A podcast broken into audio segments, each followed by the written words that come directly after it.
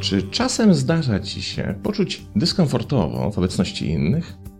Właściwie nie jesteś w stanie dokładnie określić, co jest powodem tego poczucia, ale wiesz na pewno, że czujesz się jakoś nieswojo i jedyne, na co masz ochotę, to jak najszybciej się ewakuować z tej sytuacji. Pokażmy to na kilku przykładach. W pierwszym trafiasz na imprezę. Nikogo tam właściwie nie znasz, ale wiesz, że pozostali uczestnicy tego przyjęcia doskonale znają się pomiędzy sobą. Wymieniają się wspomnieniami wspólnych przeżyć. Gęsto i często wybuchają śmiechem, przywołując nieznane ci sytuacje, które tak naprawdę dla ciebie są mało śmieszne i masz wrażenie, że jest w nich jakieś drugie dno, którego nie rozkminiasz. Widzisz też, że porozumiewają się w lot, używają skrótów myślowych, które doskonale rozumieją sami, a ty z minuty na minutę czujesz się coraz bardziej obco w tym towarzystwie. Dostrzegasz też, że kiedy na ciebie patrzą, to ich wzrok nie zawsze zatrzymuje się na twojej twarzy. Często ją omija, koncentrując się na twoim ciele, sposobie poruszania się, czy też tym, co masz na sobie. Prędzej czy później poczujesz się zmęczony tą imprezą i postanawiasz jak najszybciej ją opuścić. Inny przykład. Wybrałeś czy też wybrałaś się na kawę z kimś dużo młodszym od ciebie. Nagle do kawiarni wchodzi gromadka roześmianych i trochę zbyt głośno się zachowujących młodych ludzi, rówieśników, twojego kompana. Okazuje się, że doskonale się z nim znają, więc przysiadają się do waszego stolika. Rozmawiają głównie z nim, ale i tak dostrzegasz, że stałaś czy też stałeś się obiektem ich obserwacji. Ktoś ukradkiem spogląda na twoje dłonie trzymające filiżankę. Ktoś inny przesuwa wzrok powyżej twoich oczu i wiesz, że właśnie drobiazgowo ogląda twoją fryzurę lub jej brak. A ktoś jeszcze inny przez chwilę przypatruje się twoim butom. Niby wszystko jest w porządku. Głośna trzutka znajomych znajomego świetnie się bawi, a ty tak naprawdę czujesz się mocno nieswojo w tej sytuacji. Inny przykład, tym razem damsko-męski. Oto wchodzisz do sekretariatu twojej firmy i zastajesz tam kilka nieznanych ci bliżej osób przeciwnej płci. Niech w tym miejscu panie wyobrażą sobie, że w sekretariacie natknęły się na grupkę mężczyzn, zaś panowie na grupkę pań. Kiedy stoisz i czekasz na swoją kolej, zauważasz, że zamilkłe nagle towarzystwo osób bacznie ci się przegląda. Jednak wzrok wielu z nich zbyt natarczywie koncentruje się na twoich pośladkach, wywołując na kilku twarzach uśmieszki.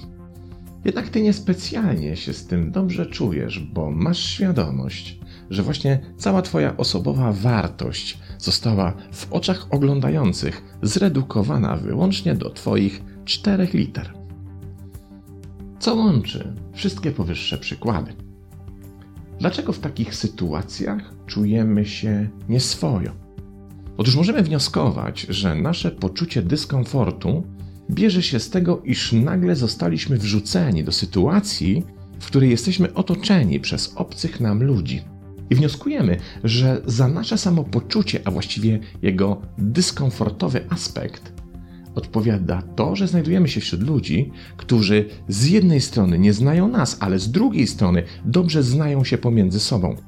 Sam zaś fakt, że znają się między sobą, powoduje, że ich zachowanie staje się zbyt wyluzowane, zbyt swobodne w stosunku do tego, w jaki sposób my sami takiego zachowania w podobnych sytuacjach byśmy oczekiwali. Widzimy, że sam fakt dobrej, zażyłej znajomości pomiędzy nimi ośmiela ich do zachowań na tyle swobodnych, że nie pasują do tego, w jaki sposób my postawiliśmy poprzeczkę swobodzie zachowania w takich okolicznościach. Zatem istnieje rozbieżność pomiędzy tym, w jaki sposób oni umieszczają swoje zachowanie na skali normy dla takiej sytuacji, a w jaki sposób my to czynimy. Im zaś większa jest ta różnica, tym gorzej się czujemy. Powstaje wrażenie wyobcowania, niedopasowania, nieprzystawania do tego towarzystwa. To tak, jakbyśmy się znajdowali w relacyjnej fazie przejściowej, przez którą oni wszyscy już dawno zdążyli przejść, zostawiając nas daleko, daleko w tyle. jeśli chodzi o poziom zażyłości czy bliskości. No bo przecież jeśli Franek z Zenkiem już zaliczyli niejedną przygodę razem, wielokrotnie się z sobą na przykład upili, wielokrotnie byli świadkiem własnych nie do końca parlamentarnych zachowań, to obaj zaczynają dysponować zupełnie inną, wzajemną społeczną wrażliwością. Moglibyśmy powiedzieć, że jeśli Franek i Zenek przeszli razem przez ileś sytuacji, w których widzieli siebie nawzajem w niezbyt chlubnych okolicznościach, to będą skłonni do innego poziomu tolerancji wobec samych siebie niż w stosunku do obcej im osoby. Sami sobie są w stanie dużo więcej wybaczyć, na więcej rzeczy przymknąć oko, czy też do większej ilości irytujących zachowań podejść z humorem i rezerwą. Natomiast jeśli w towarzystwie Franka i Zenka znajdzie się kolejna, nowa i póki co obca im osoba, to automatycznie po ich stronie zostanie włączony tryb sądowania, z kim mają do czynienia. Muszą przecież dokonać oceny, na ile sobie będą mogli teraz pozwolić i na ile obecność nowej osoby może wpłynąć na swobodę ich zachowania.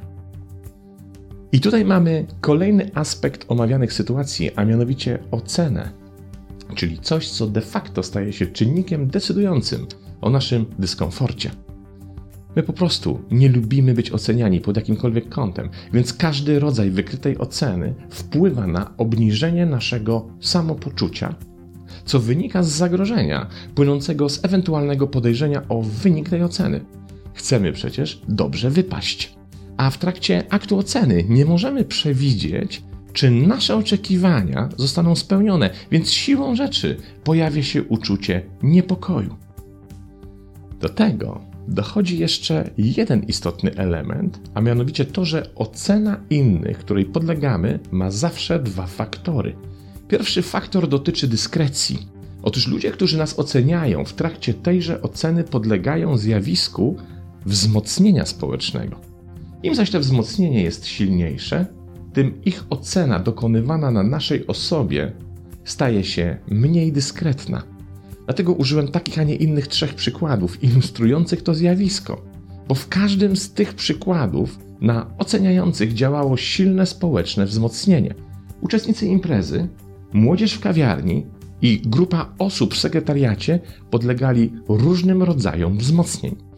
W przypadku uczestników imprezy była to ich wzajemna, zażyła znajomość. W przypadku młodych ludzi w kawiarni ich podobieństwo demograficzne i psychograficzne, zaś w przypadku grupy osób, którą spotkaliśmy w sekretariacie, ich płeć.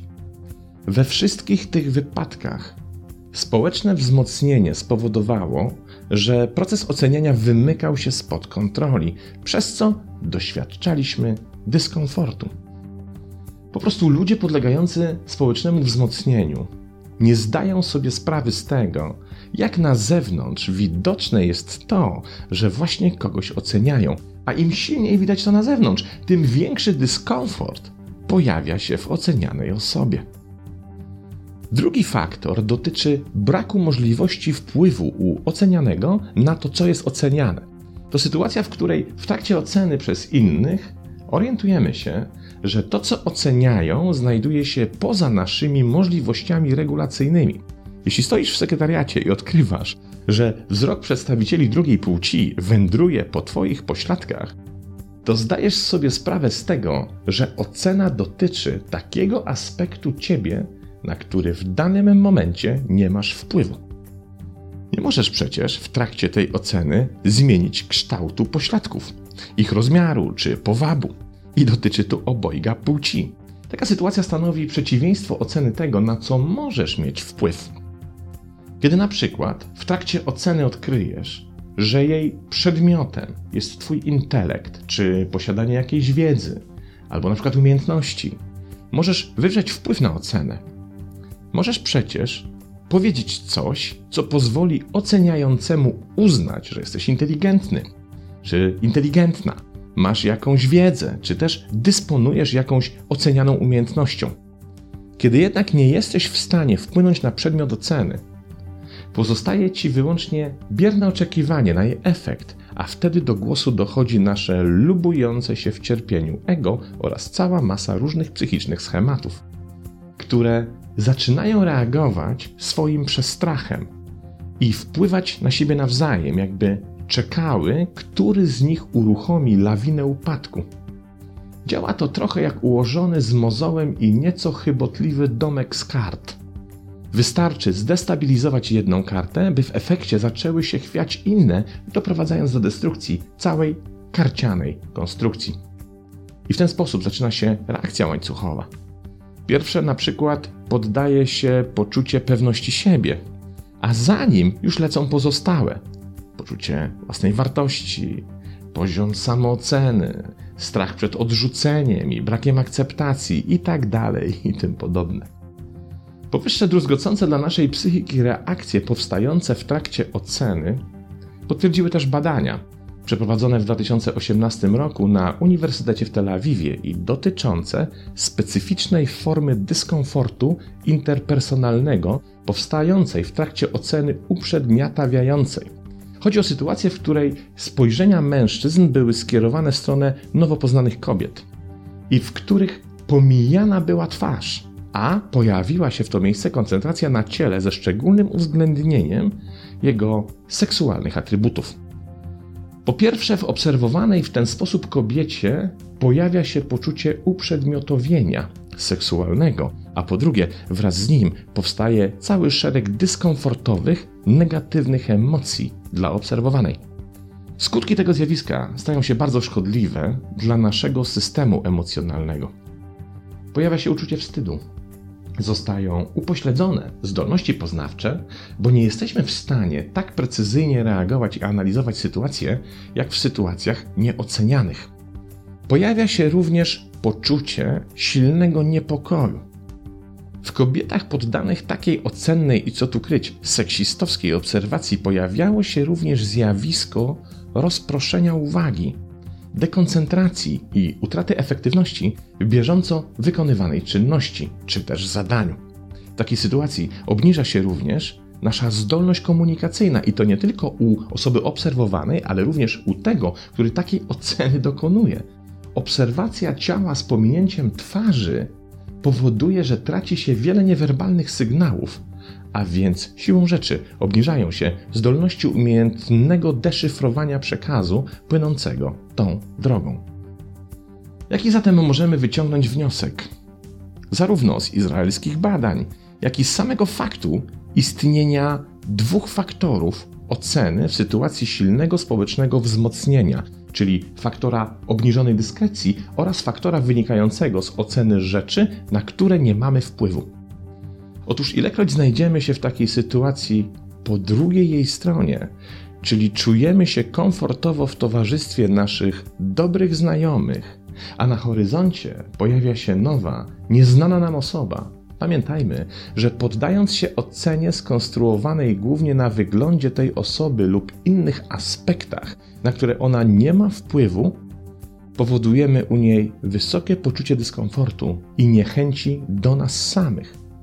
Po prostu sami sobie strzelamy w ten sposób w towarzyskie kolano, tworząc wrażenie osób mało empatycznych, nadętych mizantropów, odsłaniających swoje najgorsze cechy oceniania innych niejako z góry, z domniemanych wyżyn swojego iluzorycznego statusu, niezależnie od tego, czy tworzy go w naszej głowie nasza również domniemana społeczna pozycja czy płeć. Za każdym takim razem, dokonując takiej oceny nowej osoby, tracimy na tym więcej niż zyskujemy. Pozdrawiam.